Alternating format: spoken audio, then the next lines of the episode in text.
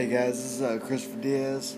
Um, my buddy Chase Webb, he said that I should start a podcast, so here I am, just jumping in. Don't even have a real solid plan to any of this. I don't know what I'm going to talk about, but I'm hoping that it's just going to come to me when the time comes. I mean, ultimately, I want to talk about and have this uh, podcast be about my accident because I was in a uh, fatal car accident my senior year of high school, which is a very like pivotal time in a in one's life. Just before you go off to college and everything like that. I mean, it's just it's just more like pivotal and like more meaningful, I guess, to somebody. I'm gonna talk about my accident. Uh, I'm gonna talk about my testimony um, before the accident, how I wasn't really like too close to God. Um, and then after the accident, how I grew closer to God and just how I'm living my life now. Um, just dealing with like all the um, the disability. Well, not all of the disabilities. I only got so many disabilities, but just living with life after a uh, traumatic brain injury. That's what I sustained in the wreck. I'm gonna talk about all that. Um, I'm also gonna talk about uh, what it was like waking up from a coma, from a two and a half month coma.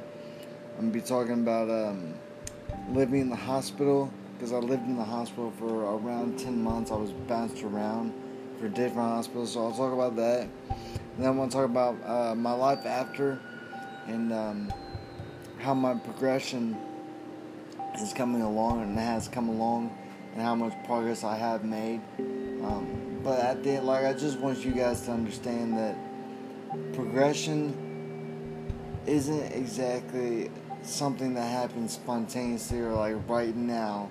It's this type of progression in a, in a person just growing and just trying to achieve something.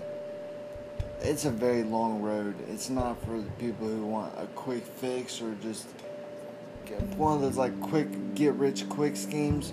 Um, no, this, I mean, this progression has taken me since 2009 is when the wreck happened. So it's taken me around a decade to get to a point in my life where I'm I'm actually doing something. Like I'm actually wanting to do something. Well, I've always wanted to do something, but I'm actually able to actually do something. To I'm driving again. I'm getting a job there's just so many things that are looking up for me in my life, and it's just everything's coming together. It feels like, but yeah, just uh, stick around.